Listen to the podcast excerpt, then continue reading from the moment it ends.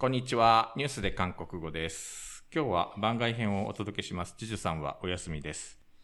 今日はですね、東京の九段下にあります、朝日出版社に来ております。えーと、実は先日、K-POP 界、あるいは出版業界でもちょっと、あの、かなり異色なイベントが行われまして、5月の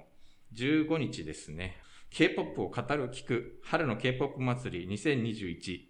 というイベントがですね、えーこれオンラインイベントだったんですけれども、K-POP 本、えー K-POP に関する本を出版している3、3つの出版社が共同で、あの、オンラインイベントを開きました。なかなかこれ、すごくゲストが豪華だったんですけども、ほぼなんかこの20年来ずっとこの業界を見続けてきた人たちが一堂に会するという、なかなか出版社主催ならではの豪華なイベント、プラス DJ イベントでみんな最後はすごくネット上で盛り上がって、ツイッターでハッシュタグがトレンド入りするとかですね、なかなかあの、近年稀に見る盛り上がりを見せたイベントだったんですけれども、えーその企画した出版社のお三方に今日はこちらに来ていただきました。えー最近本当にあの、韓国関連の出版物、文学もそうですし、エッセイもそうですし、小説とか、あるいはこういう、えーエンタメものというんでしょうかね。えー K-POP もそうだし、えっと、ドラマものとか映画ものとか、とにかくたくさんのものが日本で出版されるようになりましたけども、本当にここ数年急激にこの波が起こっていて、では、その裏側で本を企画して出している編集者の人たちは、一体どんな思いで、この今のブームを見つめているんだろう、あるいはどうやってこのブームの一端を担っているんだろう、というようなこともちょっと後ほど聞いてみたいと思います。それでは、えー改めまして、今日ちょっと、えーいらっしゃった、えーお一人ずつ、まずご紹介をしようかなと思います。まずは、えっ、と、このイベントの一番、多分、なんか仕掛け人とも言えるのが、えー朝日出版社の、えー西名 A さん。よろしくお願いします。西名です。西名さんは、あの、入社何年目ぐらいなんですか？今年で4年目になります。へーちなみに、はい。こう、ハマったきっかけって何だったんですか？K-POP ですか、はい。K-POP は高校生の頃がちょうど少女時代とかが来てた時で、おー。えー普通に見てて好きだったんですけど、しばらく離れていて、えー2018年に久しぶりに友達から送られてきたリンクを見たら、なんか様子がおかしいなと 思いまして、えまあ、具体的に言うとセブンティーンのステージなんですけど、小道具をメンバーが担っていたりとか、で、思いっきり横にはけていたりとか、結構大胆な演出をしていて、で、まあそういうステージとか、そういうコンテンツからちょっと面白いなと見始めて、個人的に気になったのを収集したりしていました。へー。そう。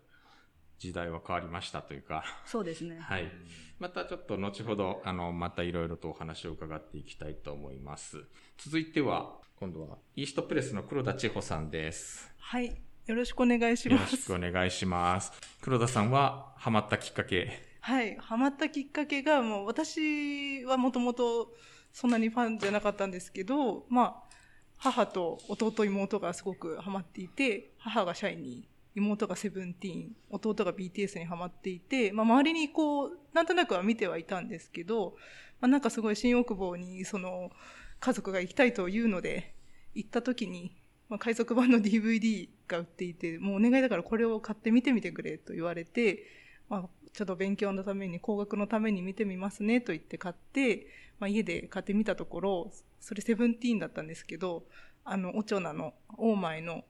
MV を見たときに、あ、このなんか、一瞬のきらめきが閉じ込められてる、なんて素敵なんだろうっていうので、もうそこから一気に沼落ちして、いろんなグループを見てっていうような、はい、きっ。かけです。見せられてしまったわけですね、そうですね。ね。典型的な沼落ちだと思います。へー。さて、もう一方は、えっと、柏書房の武田淳さんです。はい、こんにちは。武田です。よろしくお願いします。はい、武田さん。武田さんは、実は、この中で一番熱が薄い。そんなそんな。言い方しなくてもいいと思うんですけど、でも、でも多分、実際そうだと思うんですよね。ちょっと、やや、あの、皆さんの熱量の中にいて自分が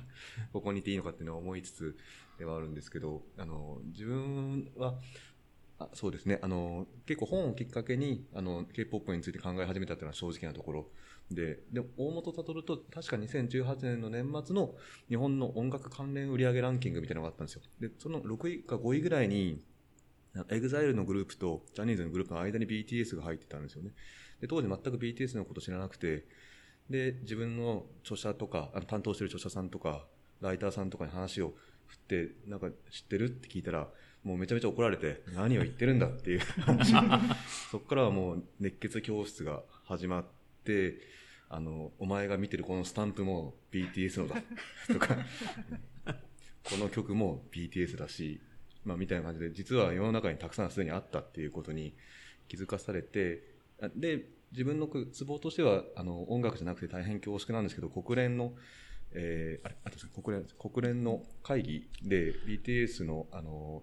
ナムさんがね、あの、RM がスピーチしたことがあって、それがすごく、なんていうんですかね、あの、めちゃめちゃグッときたんですよね。あなたの声を聞かせてっていう、そういう、あの、BTS の、BTS のよく歌ってる歌詞の中でもある言葉ですけど、それがすごく今の、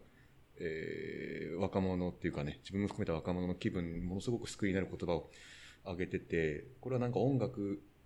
性だけじゃなくて、こういうアーティストの姿勢みたいなものが、バチバチにかっこいいから受けてるのかなっていう、自分の中でそういうふうに結構整理した感じがあって、こういう人たちのことを本にするのはものすごく、えー、今の本になる気がするなっていうので企画を出してみてっていう、そこからのご縁で少しずついろんなグループを知ってっていう感じですかね。はい、そうですね。2018年っていうと本当に、あの、BTS がアメリカでアルバムナンバーワンになった年だったんで、それ見てみんな、えこれはどういうこと？いや、よくわかんないんだけど、なんだろう？みたいな感じでザーザーザーし始めて、そこからやっぱり、ムーブメントが表面に躍り出たっていう、まあもちろんそれまでもね、いろいろとアメリカでは潜在的な動きがあったんですけど、一気に日本でも知られるようになったっていう感じではありましたよね。はい。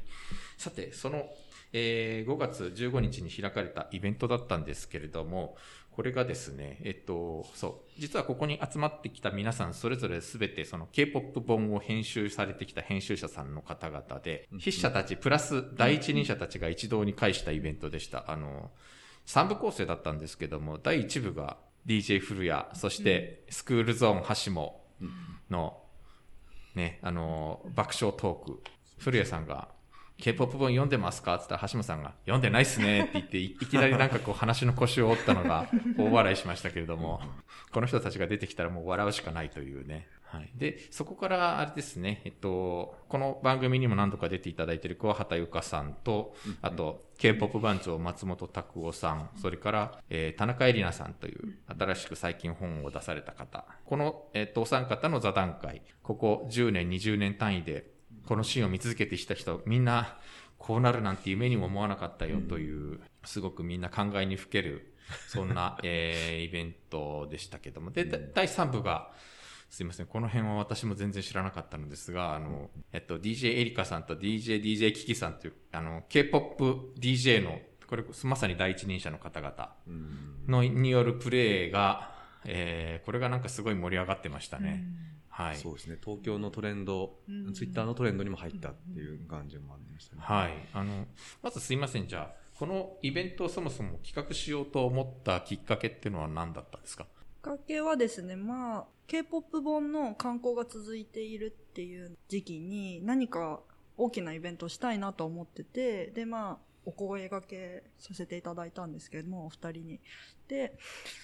そうなった時に、えー、フェアとイベントって考えて、普通の出版イベントをやるだけだと、やっぱり K-POP のイベントとしては面白くないかなと思いまして、で、何かこう組み合わせたりとか、で、あと K-POP ファンがもう2年ぐらい、まあ、いわゆる現場っていうものがなくなって飢えているっていうのを、まあ私自身も当事者ながら感じていましたし、で、せっかくなので K-POP 好きの人が、もしくはちょっと気になってる人が、まあ、本人たちは海を越えて来れないながらも、何かこう、リアルな現場ならでは熱とかうねりみたいなのを感じられる空間を、せっかくなら作って、で、この K-POP 観光ラッシュの、まあ、花火じゃないですけど、そういう場所が一個でもあったら、すごく、なんか、後から振り返った時に、すごいいい思い出になるし、あの、何か記念にもなるっていうことで、で、あと相性がいいとは思ったんですね。音楽と本の中の K-POP のジャンルっていうのは。うんなので、こういった編成で、はい。まあ、お二人にちょっと提案して、で、ももしし一人、なんていうんだ、一人だったらできなかったんですけど、皆さんすごくいいじゃんみたいな感じで 言っていただいて、ダメ、ダメって断られると思ってたんですけど、すごく、は いそうなんです。心よくうん一緒にやっていただけたので、すごく心強かったです。はい。言われた方の皆さんとしては、そうですね。K-POP、えっ、と、春、えパン、パンじゃないや。春の K-POP 盆祭り、あって、あってるかな、はいっていうフェアの一環の中の、まさにイベントとして、あの、ご提案だったんです最初はやっぱり本の観光イベントって著者が、えーゲストを招いて二人で喋って2時間で、あの、やるってのは結構つ、なんていうのかな、定番だし、あの、まあ、労力としてもそこまで大きくかからないんですけど、なんかすごいこと言ってるなと思って、でき、まずそんなに有名な人を呼んだりとか、まあ、有名な人は別に呼ばないですけど、数が多いじゃないですか。はい。で、時間も多くて DJ もするっていうので、ちょっと正直想像つかなかったんですけど、でもこういうのはなんか、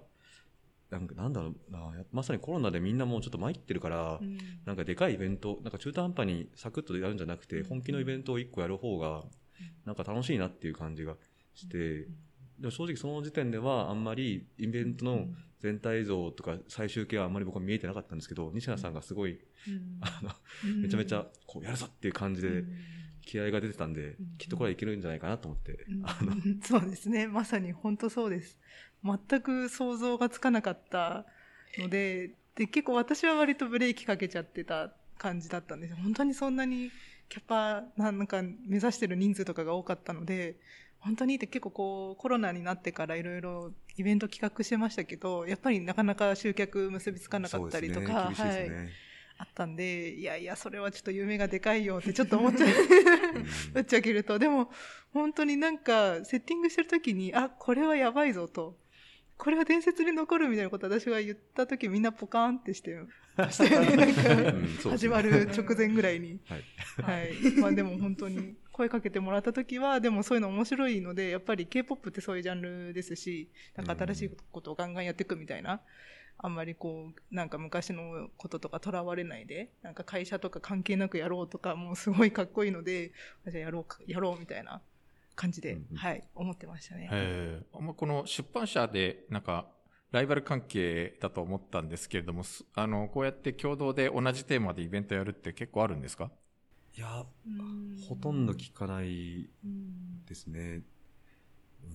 うん。同じ著者さんとかのね、本とかの場合は、うん。その、あるかもしれないですね。うん。でもこれはテーマとかジャンルに関しては、うん。ちょっと自分はあんまり聞いたことないですね。へえ、じゃあかなりイベント自体も異色だし、しかもね、あの、出版社のイベントって結構その著者のトークイベントとか、はい。あるいはあの、出版、あの本、本屋さんの店頭でのうん反則セールとか、はい。そういうのが多いような気がしたけど、なんか音楽もありって、えー DJ イベントとかはもうなんか相当にびっくりですよね。まあ。うん。そうですね。あの、本当はお客さんを入れて、えー配布したりとか、もうちょっとファン,、ファンカルチャーの部分を実際に体験できるように、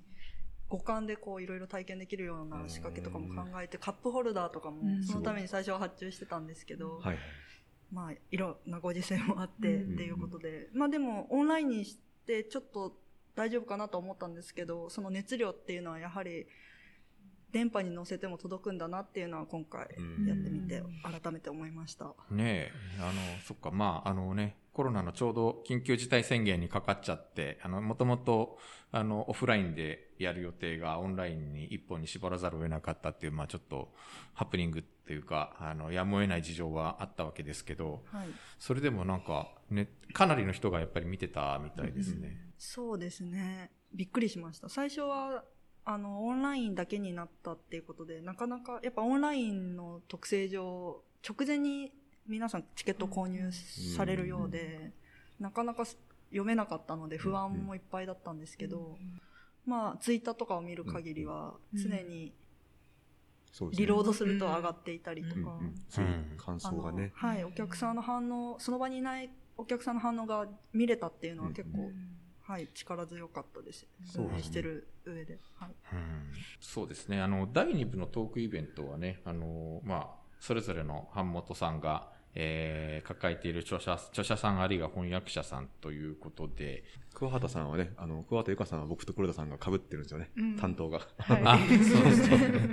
あの、桑畑由香さんは、えっ、とね、あの、BTS を読むという本と、あと BTS とアーミーという、まあ、えっと、BTS を読むの方が柏書房で、はいそうです BTS とアーミーがイーストプレス。はい、そうです。で、こちらで両方とも BTS 本を、うんえー翻訳しておられて、で、あと田中絵里奈さんは、あのーあれですね。K-POP は？あそう、K-POP はなぜ世界を熱くするのかという、朝日出版社から、これが最近出た本ですね。こちらの著者さんで、あの、去年日本に帰ってきたばっかりの、デザイナーさんですね。で、えっと、そうですね。デザイナーさんなんですね、本業の方が。そうですね。はい。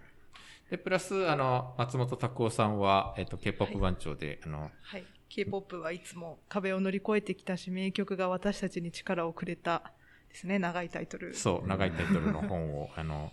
これは、えー これイーストプレスから、はいあの、この間出版されたばかりという。一昨日ぐらいに発売されましたね。一昨日そうか、配信日ではあれですけど、はい16日 ?17 日ぐらいに発売されてます。はい。はい。ね、このお三方は、まあ、ある種、鉄板というか、えっ、と、もう、うん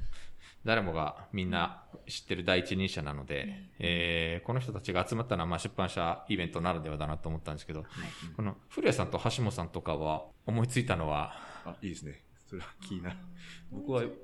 く最初あまり存じ上げなくて、あの、西野さんと黒田さんが、そう、誰ですね。盛り上がっちゃい盛り上がっちゃいましたよましたね。ね。呼びたい呼びたいみたいな。呼べるなら呼びたいみたいな。とりあえず呼びたい人呼呼びたいみたいな感情の赴くまま。うんでも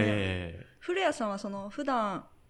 ファンイベントとかで司会されてるので、うんずっと K-POP を見てこられた時にどういうこと、まあそういう昨今の K-POP ブームですけどそれに対してどう思わ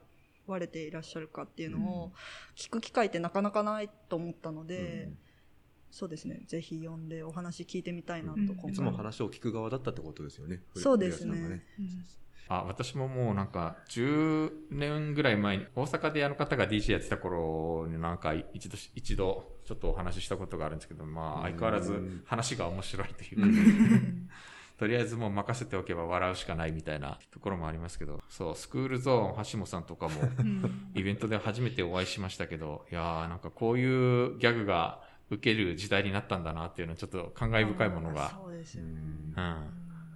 あれがね、なんか受けるってことは前提として皆さんすごくよく K-POP、うん。あの、アーティストのことをよく知ってるっていう、まあ大前提で、だからこそ笑いのネタに、うん。として通用するっていうこと。しかもすごく今フォロワーもね、多いし。ねあの、ツイッターの、ツイッターの本当に短い動画とか、あと TikTok とか、そこでかます一発ネタがすごいバズりますもんね、うん。あの人は。うん。これ聞いてる方はご存知かもしれませんけど、スクールゾーン橋本さんは、あの、K-POP あるある、K-POP ファンあるあるですね、なんか。K-POP 好き女子たちの、うんうんなんかりょこちゃん。あの、ちんちゃそれなを流行らせた、それな。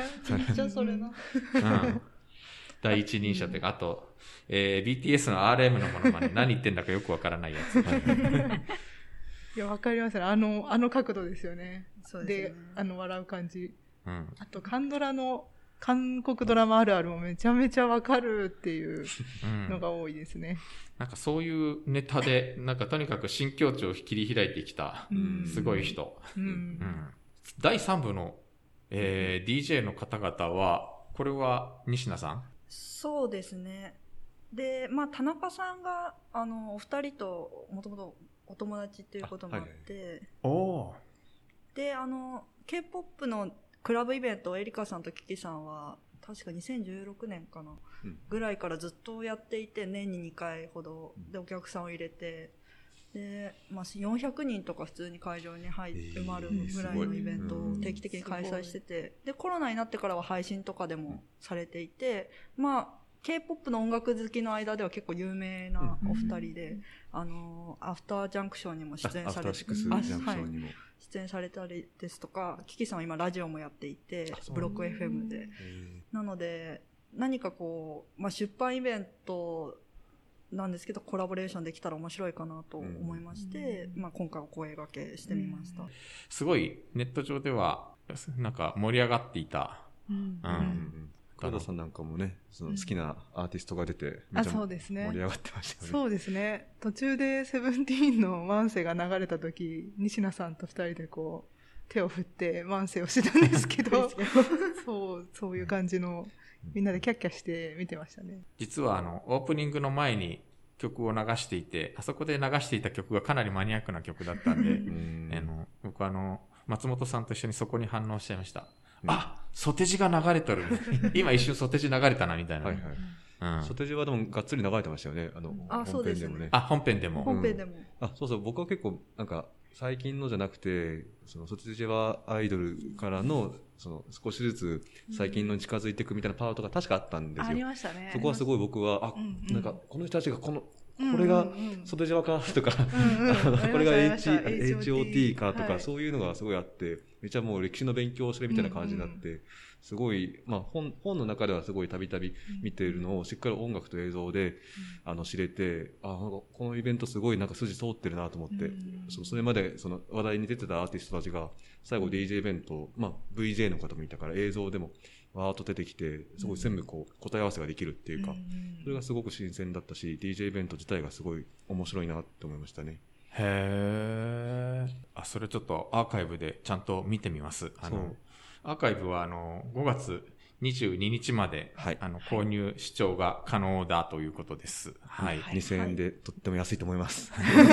内容に対しはいてね。。すごい安いですし、全、えっ、と、配信終了の前の金曜日から土曜日まで3回連続でつぶやき鑑賞会をやります。お狂気に満ちた。もう私は勝手にやってるだけなので、別にもう、皆さんご自由にご参加ください。あ、はい金土日。金、あえっと、金土でやりまあす。金曜の夜と、金曜の夜の9時からやって、途中 BTS のカムバを挟み、あはい、新曲、はい、バターが出るので、た 多分離脱者続出して、その後土曜の朝11時からもう一回やって、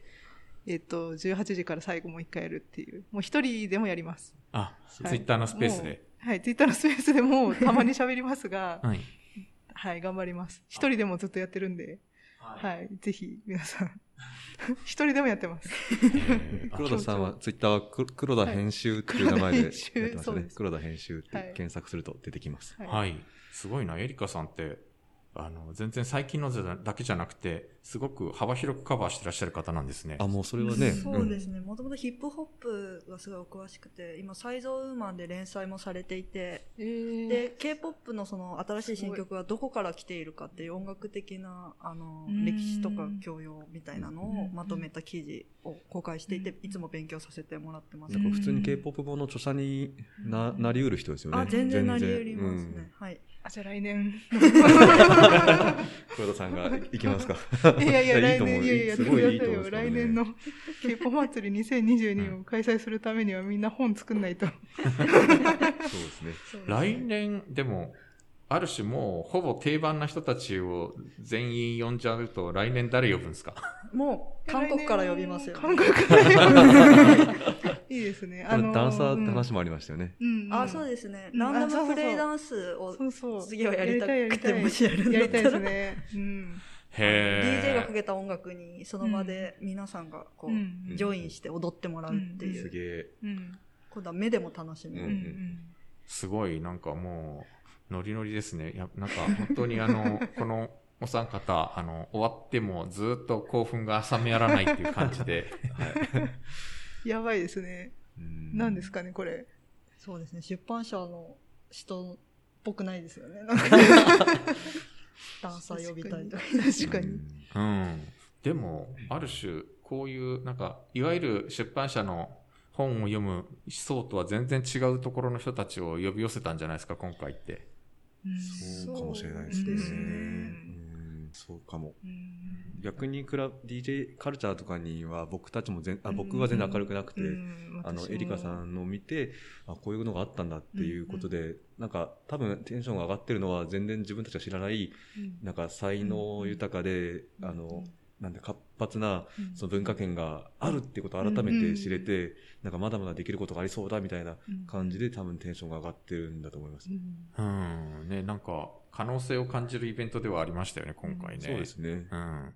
まあ多分、あの、本当に BTS を読む BTS とアーミーとかは、まあ韓国の本ですし、あと、うんうんこの、あと K-POP はなぜ世界を熱くするのかは割と今、どうしてこういう現象が起きてるのかは割とそのマーケティングとかそういうところところから分析した本で、うん。割とやっぱりね、あの、多分読む人って結構うん。真面目に今の現象を理解したいっていう、うん。あのー人たちだと思うんで、で、結構実は K-POP を実際に現場で、えー聞いて、あの、好きになったりしてる人とはちょっと違う人たちだったりするのかもしれないなと思うと、意外になんか今回のイベントって、すごくなんかその二つがうまく融合できるような感じなんじゃないのかなと思っうん勝手に思ったんですけど。なるほど。うんそうですね。そうだといいなと思いながら企画したっていうのは正直ありますね。うん。で、あの、K-POP を知るっていうのでは多分皆さん最初に動画を見たり、えっ、と、音楽聴いたりっていうのもあるんですけど、まあ、もう一つの選択肢として、ゆ本を読んで K-POP について理解を深めるっていうのをもうちょっとメジャーにしたいなっていうのが、まあ、ちょうど今回の観光ラッシュと重なったこともあったので、うんそういう動線みたいなのを今回のイベントで、うんで、うまくつなげられたらよかったなと思ってます。うんはい。面白いですね。目指す、目指せ第2回来年開催。はい。うんえ私だけこんなに、私もう、もう埼玉スーパーアリーナでやるぞとか、もう豪語してますけど、まあ冗 冗談というか、ほぼそういう気持ちでおりますが、うんなぜ私だけこんなにずっと言ってるんだっていあう。と僕も考えてますよ。どうやったら K-POP 本出そうかな。ぜひぜひ。ああ、なんか、ケイコンとかね、あと、まあ、あ、K コンね。はいとかもそうだし、あとまあ、えー、なんだっけ、毎年やってる、うんあの、はいなるほど。K コンみたいな。ママですか？日本でやっている、あ、ママですか？あ、とか、うんね、すいません、なんかもう、この年になると、いえいえ固有名詞が。似てますか、全部。うんうんうんうんまあなんか、そういうショーケース的な、日本でやってる、今、ものすごく大きなイベントだって、まあ最初はね、本当に、そんなに、うん。まあ、影も形もなかったわけだし、うんうんそうですね。そう考えてみると、なんか、もしかすると、そのうち、ね、大きなイベントになるのかもしれないなと思ったり、うんはい、してます。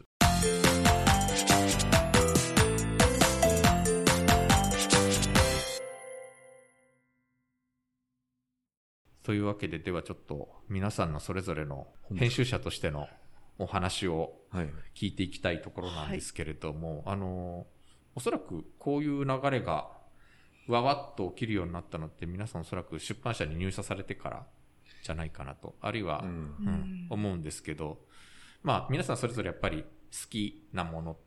として、あ、特にそのね、西名さんと黒田さんは好きなものとしてプライベートで K-POP あったけど、まあそれは、それ仕事は仕事っていう、えー、部分ももちろんありますよね。はい。なん。か、この、じゃあ好き、これもしかして仕事でできるんじゃないみたいな風になったのって、いつぐらいからですか？でしょ。うえ、できるんじゃない？こ企画がれもしかして仕事でやったらいいんじゃない？と、仕事でこれできるんじゃないと思った時とか。去年の今ぐらいに、ないろいろ韓国のエッセイ本がすごい、うん。あの、いや、なんかその前の年ぐらいの冬ぐらいからいろいろ出てて、うん。アーモンドとかももう出てて、キム・ジヨンも流行ってて、うん。で、し去年の今ぐらいにエッセイ本なんか一冊やれないかなと思って数字を見たら全部売れてて、うん。何が起きてるんだこれはって思ったんですよ。どれか外れててもおかしくないのに、あ。その当時、その当時出てたものは全部数字が良くって、なんかやばいこと起きてるなっていうのはなんか思って、で、そのれぐらいにアーモアーモンドが、あれですよね、うんうん。本屋大賞、の外国外国翻翻訳翻訳部門か何か取ったりとかしてて、で、韓国ドラマわーって流行って、うん。みたいなこと起きてて、そのあたりからなんか韓国カルチャーの本は多分やれるんじゃないかと思って、で、ドラマのやつ、韓国ドラマ食堂とか出したりとか、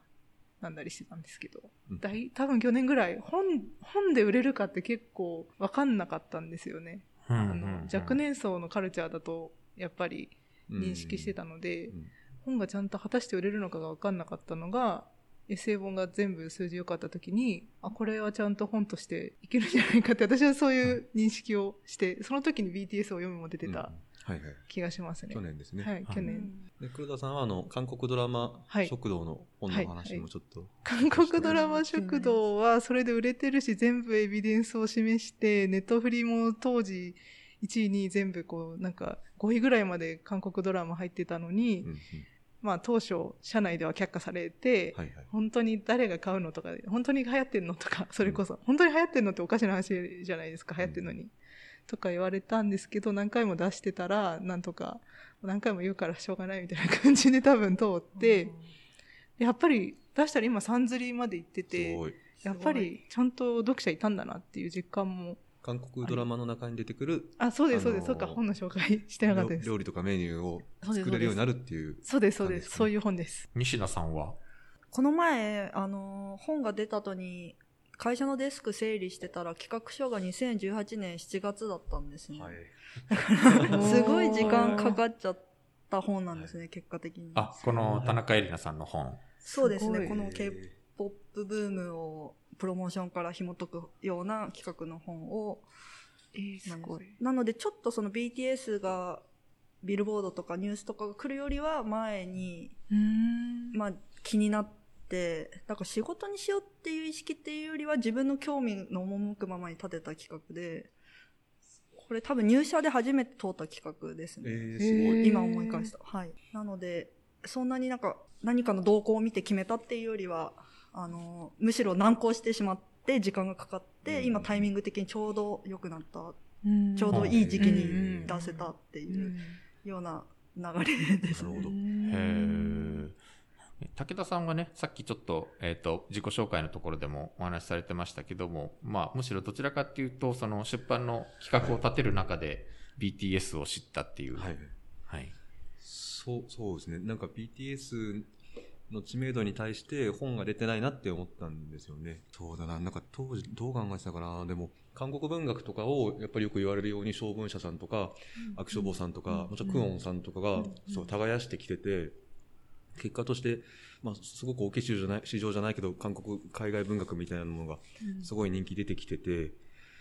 うん、でもそれとは全然別で考えてましたね。なんか、BTS がとにかくたくさんお金を使ってる人たちがいるっていう、どっちかというとこう経済的な事象として捉えてて、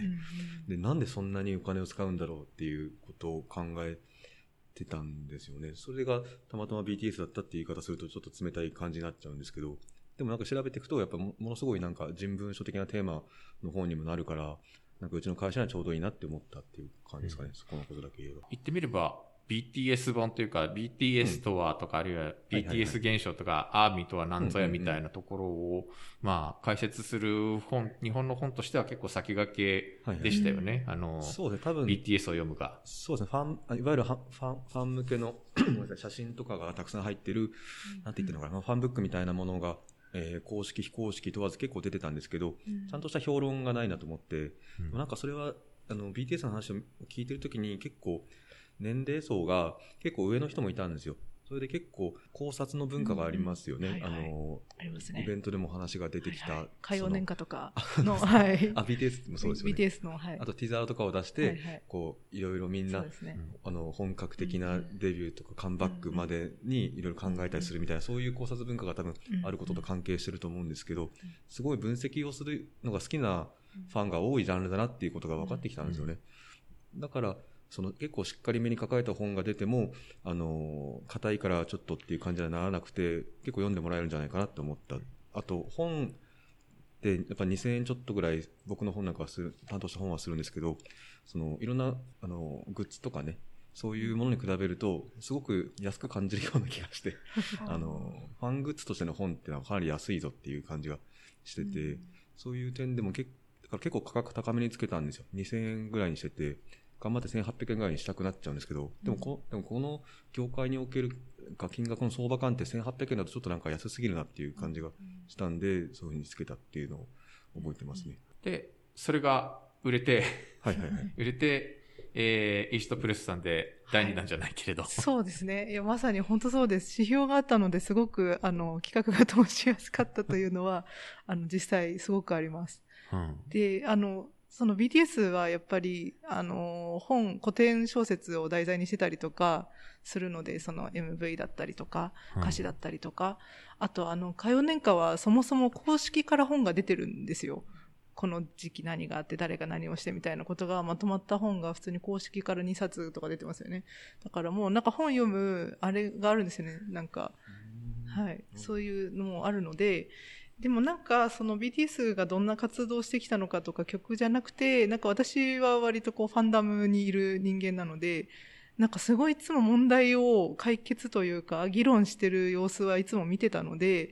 その桑畑さんから BTS とアーミーのそのこういう本あるんだけどって聞いた時に、あ、これなんかすごいやっぱりファンダムすごい特殊だと思ってたので、BTS は特に。あ、じゃあこれは特にやりたいな、今やるべきだなっていうので、翻訳したっていう。本当に BTS を読むがなかったら多分企画通ってないですね。いいことしたなとはい思いま。すありがとうございます。なんか BTS よりも結構音音楽とか歌詞に、うんうん注目した本なんですよね。うん音楽性みたいなものをまずやってるから。でも、なんかその分アーミーへの言及ってあるけどすごく少ないんですよ。でも、特性としてファンダムの存在ってものすごく大きいから、なんかその点が出本が出て、ああよかったってすごい思いました。西名さんのその本も、あの、2年越しの企画をようやくものにしたということでしたけど、あの、まあ、これってもしかするとその、ひょっとしたら一過性のブームなんじゃないかとか、やっぱりそういう心配ってなかったですか？ブームは終わるどころか、根強く保たれていて、まだまだやっぱり需要はあるなという感じはありますけど。そうですね。ブームの失速とかにはそんなに心配してなくて、うん。むしろこのやり方プロモーションの仕方、コンテンツを惜しみなく無料公開して、うん。後で、あのー、グッズとかで回収するっていうのは、今後、他のジャンルでもどんどんどんどん行われていくものだろうっていう確信はなぜかあって、というのもなんかその Z 世代とか今、うん今の消費者の消費スタイルにすごく合ってるなって思ったんですよ。あの、最初から課金をなんか要するコンテンツって結構今の時代だとすごくハードルに感じて、うんなので、まあ実際その後も例えばタイドラマのブームも YouTube の無料公開がありましたし、最近流行ってる中国のオーディション番組も無料公開で、結果的に投票とかで、うん。あの、買わせたりしてるんですけど、そういうのはどんどんどんどん他のジャンルに広まっていくっていう確信はありました。なので K-POP ブームの失速とかは特に気にしてなかったです。すごい。他のビジネスモデルに応用して、日本のカルチャーもどんどんそういうので盛り上がる何かのきっかけとかになれたらいいなと思って企画した。すごい。なるほどな。なんか自分の時はもう BTS が兵役にそろそろ行くぞみたいな期間だったんで、それをすごい心配してて、だから結構スピード勝負だったんですけど、K-POP の盛り上がりについてはやっぱり僕も吉尾さんのさっき今質問と同じで、なんかいつぐらいまで続くか正直わからないからどうかなって感じはしてたんですけど、でもそれ聞くとやっぱなんかすごいなんか熱いですね。すごい。うんプレミアム的な考え方って日本にやっぱまだまだって感じですよね。そうですね。漫画とかだと一部に入ってる感じはするんですよね。あ、そうですね。うん。Web10 とか、ウェブそうですよね。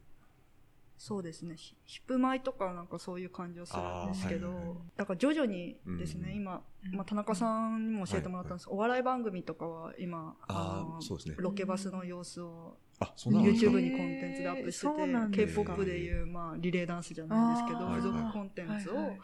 地上波以外でアップして、ファンをへ掴むっていうのもやってるので、まあ、ちょっとずつ取り入れてるんだろうなとは思はいいます。。M1 とかも確か、あのそうですねあの放送直後に全部、全組のあの漫才を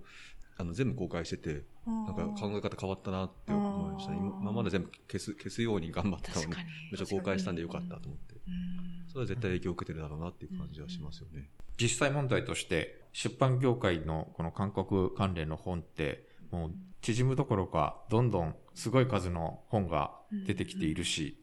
まあ実際おそらく、きっとまあそれやっぱり売り上げにつながるからっていう部分も当然あるんでしょうけれど、あの、逆になんかこう、そう、ここまで出るとなんか飽和状態になっうんちゃわないのかなとかいう心配もちょっとあったりしますけど、はいはいはい。ああ、まあ、それは当然思いますよね。思いありま すごい思います。あの、特にこの私が担当したのは、曲の、大体のそのアーティストと曲のレビューなので、こういう本が今ないのでうん、うんうん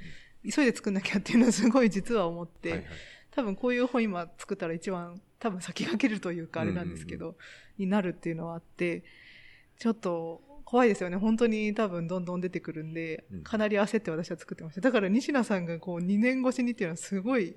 すごいですよ、本当に。そうですね。うんまあ売り方とかマーケティングってやっぱなかなかそんな古くなったりし,、ないっていうとあるんですけど、そうっていうことなのかなって感じ。本当はもっと早く出るいやそそういう意味ではないですけど。でもこの松本さんの,、うん。あの K-POP はいつも、えっとはいはい。壁を乗り越えてきたし名,、はい。名曲は私たちに近くれたが、はい。今のタイミングならすごいまさにそうだと思ってて何も言いたいかというと、はいはい。えっとつまり BTS を読むはいはいはい。のに立つで BTS のことはなんとなくはいはいはいはい。音楽のことも、ファンダムのことも、はいはい。まあとりあえず本出てる状態になって、はいはい。で K-POP 全体の本って実はあんまり、ないですね。えーっとなんかなななくて。まあまあ、あまあ、はい。まあああるんですけど、はいはい。その今ある程度アクティブに動いてる人と、はいはい。あのある程度そのはいはい。最初の頃にやってきた人たちが一つはい一気の流れで読める本ってなかったから、はいはい。だからあのこの本すごい結構、はいはい。あの超最近の人もいればインディーズの人もいるし、少し前の人もいるからなそうんかね。K-POP のねあの人間図鑑みたいになそうですねそれがすごいいいなと思いまそうしたですね。これが先に出たら嫌ですよね他からねそうなんです。私もやだ、自分だったら最悪って思うやつ。まあ、ざらっとこう終えますよね、その昔から今までを。そういうものを作った方が今いいかなっていう。ねあの、人いろいろ本当に、あの、昔の人から今の人まで、うんあの、まんべんなく、いろいろ、あの、メジャーな人から、これから出てきそうな人まで、まあ、松本さんらしい視点で、ちょっと一人異色な人が入ってたりもしますけれど、はい。うん一人職の人って？え、ハリス。あ あ、そっか、ハリス、歌も歌ってたなというあ。感じではありましたけど、はい。うん。それは、うんうんなんか本人も、いや、ちょっと浮いちゃったと、浮いちゃった松本さんも反省の言葉を述べていましたけれど、はい。あの、い。やでも、えっと、そう。法法話っていうことで言うとやっぱり編集がちゃんと類書のない本をうん。作り続けていければ、あうん。のむしろお互い相互相互に補完し合う関係になってうん。いいと思うんですけど、うん。勝手に心配なのはなんかほとんど同じような本がうん。たくさん出られると嫌だなみたいな、うん。あ自分自分の戒めとしてもそうだし、そうですね。わかります。まあ昔はそもそもこういう本が出ることすらおそらく考えられなかったうん。時代があったわけだから、それに比べると、まあ、まあおそらく、で、しかもそういったのがとどまることなく、やっぱり、あの、拡大してるっていうのは、ちゃんと底堅く、そういったのをちゃんと読む人たちがいるっていう、うんうん。で、まあ、それができてるっていう時代になったんだろうなと思うんだけど、やっぱりほら、一つ心配なのはなんか、あの、このジャンルって、あの、政治にものすごく左右されたりするじゃないですか。うん。で、いはいはい。はいなんかこう政治的な関係が一気に悪化すると、うん。なんか突然しぼんでしまったりとか、あの、古谷さんも、あそれこそ第一部のゲストで来ていた古谷さんもね、それでやっぱり相当、あの、自分の仕事に大打撃を被ったことが何度もある人なんで、うん。あの、そこら辺はなんかやっぱり、ああいう楽しいインタビューの一方で、なんかそこら辺の日韓関係のことについてはすごくいろいろ、うん。あの、熱い思いを語ってくれたりする方でもあるんですけど、なんか意外と本って政治とのが、まあ、状況が悪くなってても、しれっと出せる、ジャンルだと思うんですよ。はいリアルに行って取材することは確かにしにくくなると思うんですけど、割と本ってもともと社会運動とかだと、こう、チラシとかね、ビラとか使って、こう、アンダーで活動を広めていくのにすごく便利なものじゃないですか。人間がいないから。はい。だから、どんな状況でもかなり、あの、広めやすいっていうところは、あの、例えば映像とか音楽みたいな爆発力とか電波力はそこまでないかもしれないけど、こう情報、基礎の情報を広げていく上ではすごい、なんか、あの、向いてる媒体だと僕は思うんですよね。だから、政治的な状況がむ悪くなってきたら、むしろ結構チャンスだなと思っていて、そのほうほう。むしろや、なんか今、今が本領発揮なんじゃないのっていう感じもうんする感じがしますね。10代、20代とかは、政治とかには関係なく好きなものは好きなんだという人たちもやっぱり増えていて、そういう人たちが、もしかするとこの K-POP、あの、あはいはい。のね。ァンダムの主流だったりするかもしれないし、そうですね。そうですね。うんユースカルチャーですからね、やっぱそこは結構、あの、K-POP に関 K-POP 本に関しては比較的影響を受けにくいのかなっていう感じはししますかね。うんん多分、もろにね、その、喧嘩本じゃないけど、そういう政治、社会的なテーマになってくると、いろいろ、あの、本が、えー変な話、売れたり、売れにくくなったりっていうことが起きてきそうな感じはするんですけど、西名さんとかはもう自分自身 Z 世代になるのかな？同世代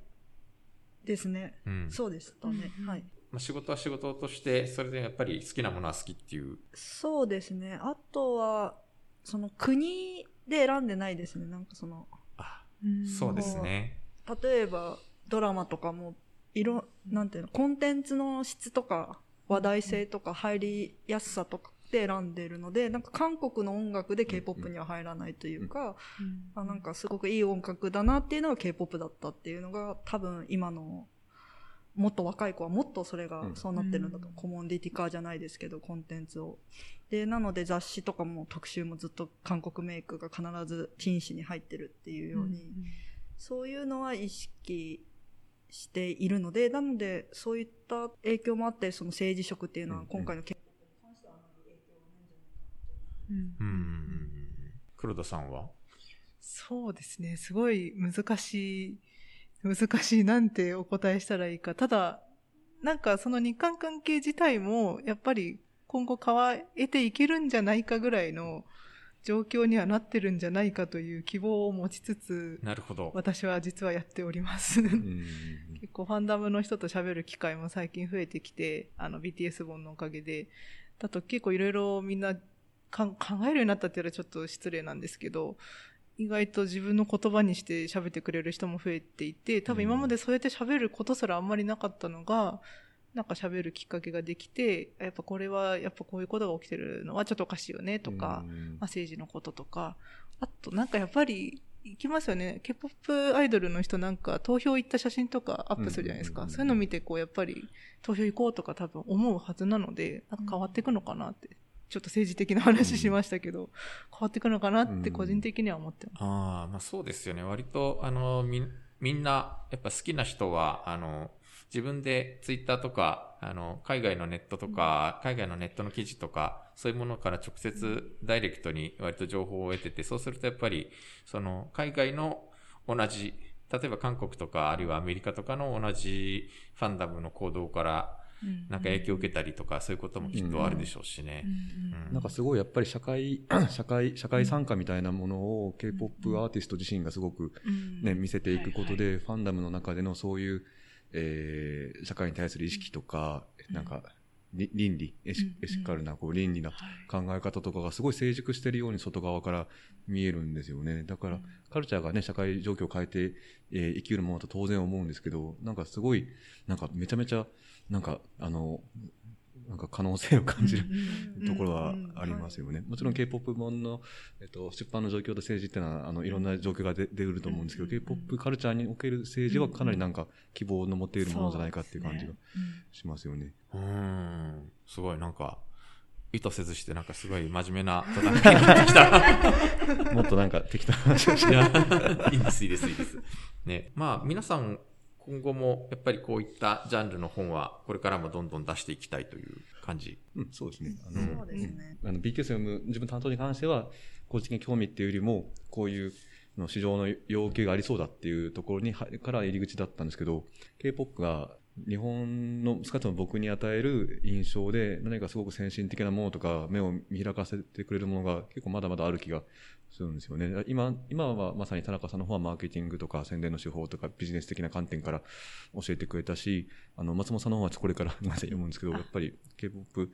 あの、アーティストはじゃあ何を言ってきたのかっていうことすごい気になっているし、なんかそういう要要素がなんかまだまだありそうな感じがしな、何より現在進行形で進んでるんで、なんかそれはまだちょっと勉強不足ながら放置していって、いい切り口が見つかったら、どんどん本にしていきたいなって思いますね。うん。イエス・イーサーで翻訳できそうな本がないかとずっと探しているという黒田さん。はい、そうなんですよ。翻訳いや。もう、そうなんです。ずっと見てますね。ずっと見てるって言ったらあれですけど、そう、なんか、で、それで気になったものとか、すぐやっぱり版権売れちゃってて、まあ、この話はイベントでもしましたけど、相当やっぱり今、なん案か、件なくなっちゃいますよね。版権、はいうん、版権バブルうんが起きてる気はします。うんただ、でも逆に言うと、なんか、ちょっと違う視点から探した方がいいかもって若干思ってるので、はい。はあ、やっぱり目を引くというのは、やっぱりなんか、BTS の誰が読んで感動した本とか、あいうんあの、メンバーが読んだ本が結構はいはいやっぱり、多分、はいエッセイの関係、エッセイがね、売れたのはかなりそういうところが、そうですねかなり影響大だと思うんですけど。うん。逆に言うとなんか韓国である程度その部数、まとまった部数が出た本か、そのアイドルが読んだっていうフックがあるかみたいなところにちょっとこう日本のうん。あの、売れ筋もやっぱそこに集中してる感じはありますよね。うん。そうですね。それはそうですね。なんかでも、個人的には、それきっかけで、なんかそんな記事もちょっと書いたんですけど、あの、女二人暮らしてますって本があって、なんかそれとかあといくつか複数あるんですけど、なんかもう誰々が読みましたじゃなくてもちゃんと売れてる本とか、あ、なんか多分読者層を広げてる、持ってきてる気がするんですよね。なので、まあなんか、だからむしろ今後は単純に誰々が読んだじゃない方向で広げていかないと、またこれかってなっちゃうので、そっちで飽和状態を起こすよりは、あ、もうこれもあるんだ、これもあるんだ、みたいな感じで広げていけたらなっていうふうに思っているんですよ。個人的に。ああ、そうですね。女二人、女二人暮らしていますは最近話題の本だけど、はいあれはあの、そのメンバーの誰かが読んでうんみたいな本では全然ないけど、はい結構うんある程度新しいライフスタイルというか、そうですね。そういうのをすごく提案するという意味で、はい。あの、すごくいろ反響が大きい本ですよね。そうですね。まあ、やっぱり日本と韓国でね、あの、もちろん大違うところは多多いですけど、うん環境かなり似てるんで、うん韓国の方で先に出た本で日本の、こう、なんかうん今、発されてる本が出ることって、すごいよく、やっぱりうんおおたくさん起きうるわけですよ。ね。西名さんはなんかそういう意味で最近こう気になってる動きとかあるいは気になってる本とかあります？そうですね。私の個人的な関心はやっぱりファンダムの動き方がすごく気に、個人的に気になっていて、すごくいろんな国のそのファンダムの活動とかを自分でウォッチしてるんですけど、なんかそういう没入しやすくて、新しい形の消費者みたいなのを生み出しやすい、そのカルチャーとか、そういうものを、だからちょっと K-POP とは離れるんですけど、うんこの本とはちょっと関連しながらも、今個人的に e スポーツとか、うん。そういうゲームとか、うん。他のファンダムで何か面白い本とか分析本が作れたらいいかなっていうのはずっと見てます。うん。あと個人的に中国のファンダムがすごく面白いのでう、ん。ずっと潜入捜査とかしたい、はい。したいなって思ってます。西田さんが本書けそうですね。ファンダム本はなんかこれからもっとたくさん出てほしいですよね。そうですね。なんか最近ココンバー、コンバージェンスカルチャーって本があの学術書で翻訳書で出て、これはなんかイギリスのかな、まあ英米、英米圏の本なんですけど、これじゃすごいガチガチの専門書ですけど、でもこれはなんかファンダム研究の最初の基礎、基礎のなる本だみたいな言われてる形でちょっと買おうかなってあこれね、なんか話題ですよね、この本。ちょっとね、硬いんですけどね。うん。でも多分、おっしゃるように、なんか良き、良き消費者みたいなものが、なんか倫理観のある消費者になりたいし、必要ではって感じはすごいめっちゃわかる。その線はいいですね。K-POP の中のテーマを別の方に展開さあ、せていくっていうそうですね。のは、ちょっと真似します。すごいいいですね。なんか消費者自体がコンテンツ自体今変えつつあるので、はいはい、そうですね。良くも悪くも。なので、その動きを追っていくのは、今後の消費者にとって何が受けがいいかっていうヒントには絶対なると思うので、うんそうですね。ずっとこう見てますね。へじーっと。すごい。消費は投票っていう言葉もありますあ、から。そうですね。社会運動的なよねはいえ。効果もあるし。この動きって本当に世界的に広がってて、それこそこの間のアメリカ大統領選挙もあね、あの、やっぱりアンチトランプの大きな流れを作ってたのは K-POP ファン人のうんっていう一部、一一つの流れがあったし、実はなんか集会、集会をガラガラガラガラにする作戦とかありましたよね。あの、うんトランそうですよねプ、トランプ大、トランプ前大統領の、あの、集会を大量予約して直前に大量キャンセルするっていうやつね。すごい、いいっすよね。うん 最高ですね。うんとか、あの、序盤は接戦だったので、で、ある州で逆転した時に、その、逆転したぞと言って、ファンが TWICE の動画で作った動画が大拡散したりとか、あったりとか、でそうなん、です、すごい。見てるとなんか結構世界的にあって、うん。あの、ナゴルノカラバフ 紛争っていうのが、ああの、ありまして、えっ、と、トルコと、あれどこだっけ？それにもファンダムが関係してるんですか？うん。トルコとラト、アルメニアだ。うんうん。アルメニアとトルコの、あの、ナゴルノカラバフ、なナゴルノカラバフ紛争っていう、まあ、えー。紛争があって、ここでやっぱりトルコの介入をやめろというハングルのハッシュタグが流れたりとか、あと、タイはタイでね、あの、今、軍事政権に反対する若者たちはいを、をこう、支えているのも、ある種 K-POP のファンダム単位だったりとかがあったり、はい。なんかね、世界的にこの動きあるんですよね。うん。ありますよね。なんだろうこれはっていうのはちょっと不思議。うんもしかするとなんか一つのキーワードで結べるのかもしれないけれど、うん。誰かそんな本を書いてください。そう。ですね。誰かに書いてほしいんですよね。誰か誰誰自分自分で皆さん自分でやりましょう。著者を見著者を探さあないと。そうそう。僕一つすごいあれだったのはやっぱ田中さんか K-POP の本を日本の著者で見つけてきたっていうのがすごいと思ってしかもそれが今の話お話だとすげえ前から見つけてるっていううのがん結構自分も BTS の本をやるときに最初日本の著者で探したんですけどなんかなかなか最初に本書ける人いなさあなんていうか、まあ、え炎上しちゃうっていうのもあるし、はいいろいろ書きにくかろうっていうのも非常にあるから、だから翻訳の本に行ったっていうのは正直なところはあるんですけど、ん日本の著者で見つけるのがすごいって思いました。うんそれは松本さんも全く同様なんですけど、でもまあなんか、おそらくこういう出版業界の動きっていうのはすごくまだまだこれからも続きそうなので、ぜひなんか皆さんいい本をまたいろいろ企画して、はいはいえーはい出していただければなと、すいません、上から目線で申し訳ないです。え頑張ります。はい